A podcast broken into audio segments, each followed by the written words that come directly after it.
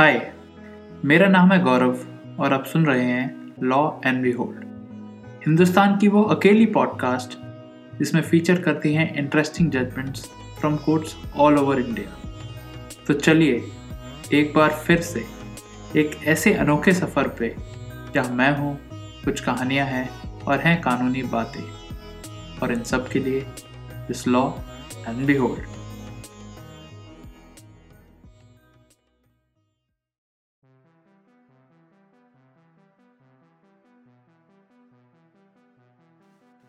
बात 2010 की है। प्रोफेसर टी जे जोसेफ ने मलयालम भाषा में क्वेश्चन पेपर बनाया सेकेंड सेमेस्टर के बी कॉम सब्जेक्ट्स के लिए।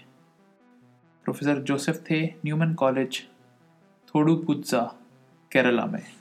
इस क्वेश्चन पेपर में एक ऐसा सवाल था जिससे कुछ लोगों की रिलीजियस फीलिंग्स आहत हो गई।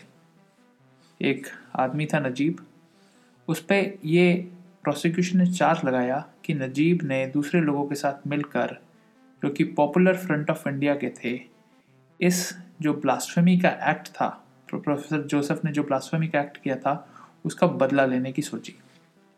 4 जुलाई 2010 को तकरीबन सुबह आठ बजे, कई सारे लोग, एक ग्रुप एक कॉमन ऑब्जेक्टिव के साथ प्रोफेसर पे हमला करते हैं, जब वो अपने घर लौट रहे थे अपनी माँ और बहन के साथ। जो अटैक होता है प्रोफेसर पे, उसमें लोग उनकी गाड़ी रोक लेते हैं, उनको फोर्सिबली रोकते हैं, उनका राइट पाम चॉप ऑफ़ कर देते हैं चॉपर से नाइफ से और एक छोटी कुल्हाड़ी से। कुछ देसी बम इधर उधर फेंके जाते हैं, ताकि जो अगल बगल लोग खड़े थे, वो डर के मारे भाग जाएँ और प्रोफेसर की मदद ना कर पाए। इसके बाद एक एफआईआर लॉन्च की जाती है अटैकर्स के खिलाफ।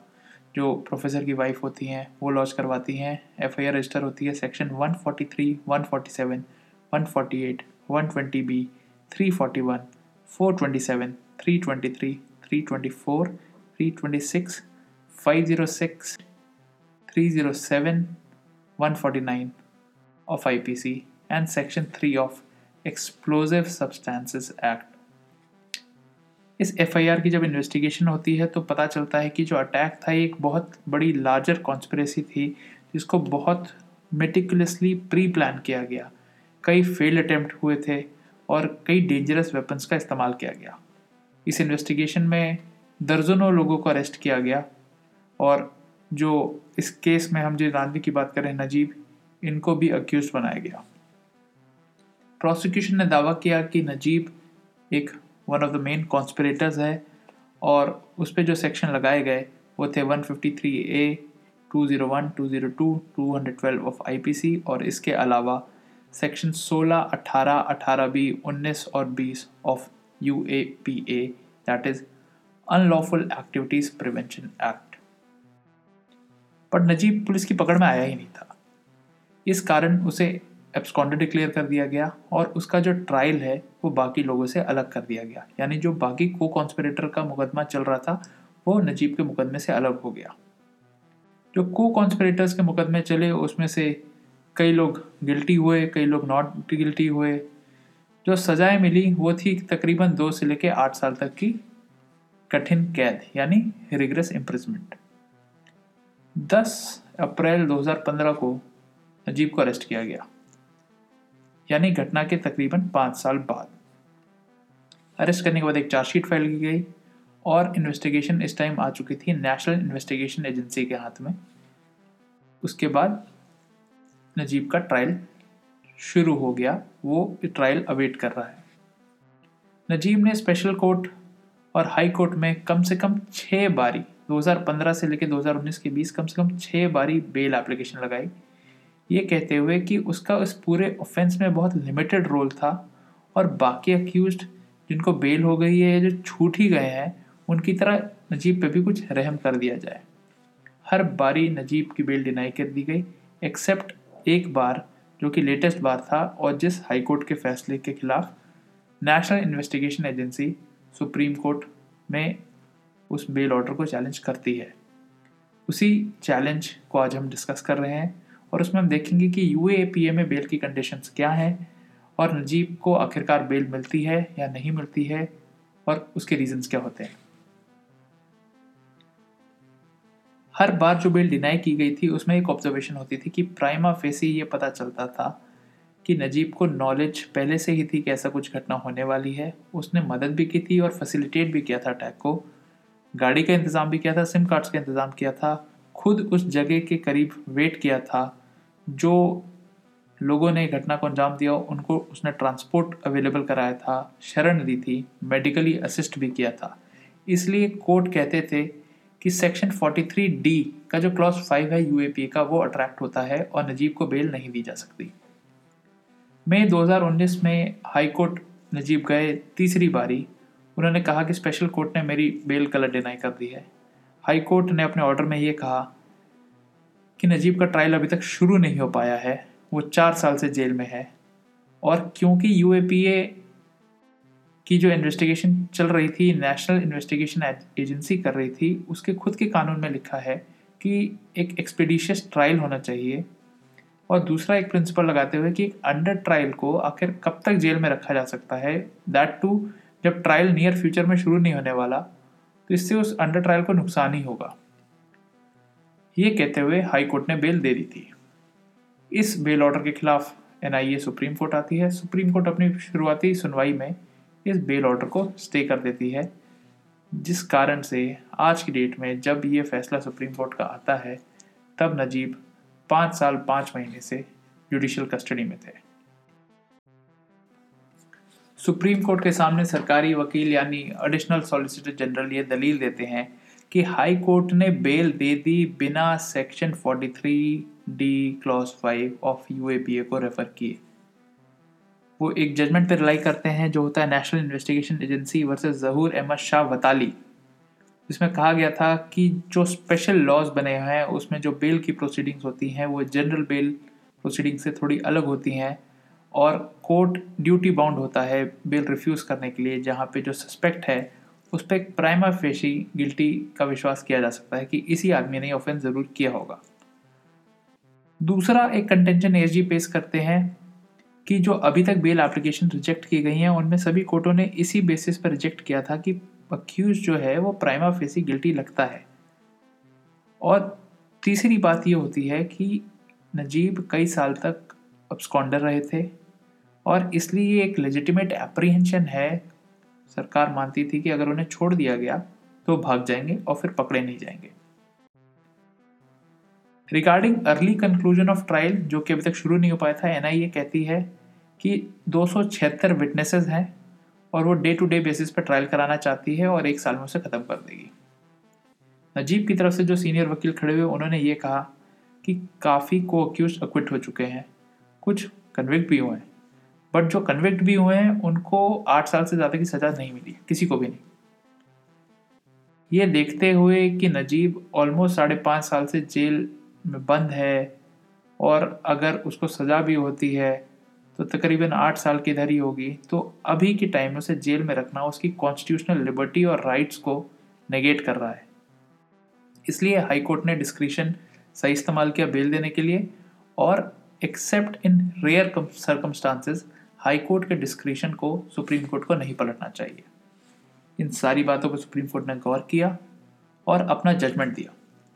सुप्रीम कोर्ट का जजमेंट इस बहुत महत्वपूर्ण बात से शुरू होता है कि एक बहुत बड़ा डिस्टिंक्शन है बेल दे, देने के लिए बेल एप्लीकेशन कंसिडर करने के लिए और दूसरा एक बेल की कैंसिलेशन के लिए। ये एक फैक्ट है इस केस में कि हाई कोर्ट ने section 43 D clause 5 of UAPA को रेफर ही नहीं किया। हाई कोर्ट ने इसके उल्टा अपनी कॉन्स्टिट्यूशनल पावर्स का यूज़ करते हुए, जैसे आर्टिकल 21 को रेफर करते हुए बेल दी है, बिना स्टैट्यूटरी कानून यानी यूएपीए में गए बगैर। हाई कोर्ट ने सुप्रीम कोर्ट के कई डिसीजंस पर रिलाई किया है और कहा है कि cross delay in disposal of such cases would justify invocation of article 21 यानी जिन केसेस में इतना डिले हो जाता है कि कोई अंत ही नहीं है, वहाँ आर्टिकल 21 पे रिलाई करते हुए अक्यूज को बेल दे देनी चाहिए। अगर हम स्पेशल कानून की बात करें, जैसे टाडा हुआ या एनडीपीएस हुआ, जिसमें बेल की काफ़ी टफ कंडीशंस हैं, उसमें भी सुप्रीम कोर्ट ने कुछ मामलों में बेल दी है। ये सुप्रीम कोर्ट अपने ऑर्डर में खुद नोट करता है, अपने जजमेंट में खुद नोट करता है। उन सभी केसेस में बेल तभी दी गई थी जब ये कोर्ट ने देखा कि काफ़ी समय से अक्यूज जेल में बंद थे और अर्ली कंप्लीशन ऑफ़ ट्रायल के चांसेस थे बहुत कम। इसलिए ऐसा कहीं नहीं है कि जो स्पेशल इनैक्टमेंट्स हैं उनमें बेल दी ही नहीं जा सकती। उनमें भी बेल दी जा सकती है, लेकिन उनके कुछ टर्म अलग हो सकते हैं। कोर्ट ये कहता है कि इन स्पेशल स्टैट्यूट्स में बेल की इतनी हार्श कंडीशंस इसलिए बची हुई हैं क्योंकि ये स्पीडी ट्रायल का भी वादा करते हैं।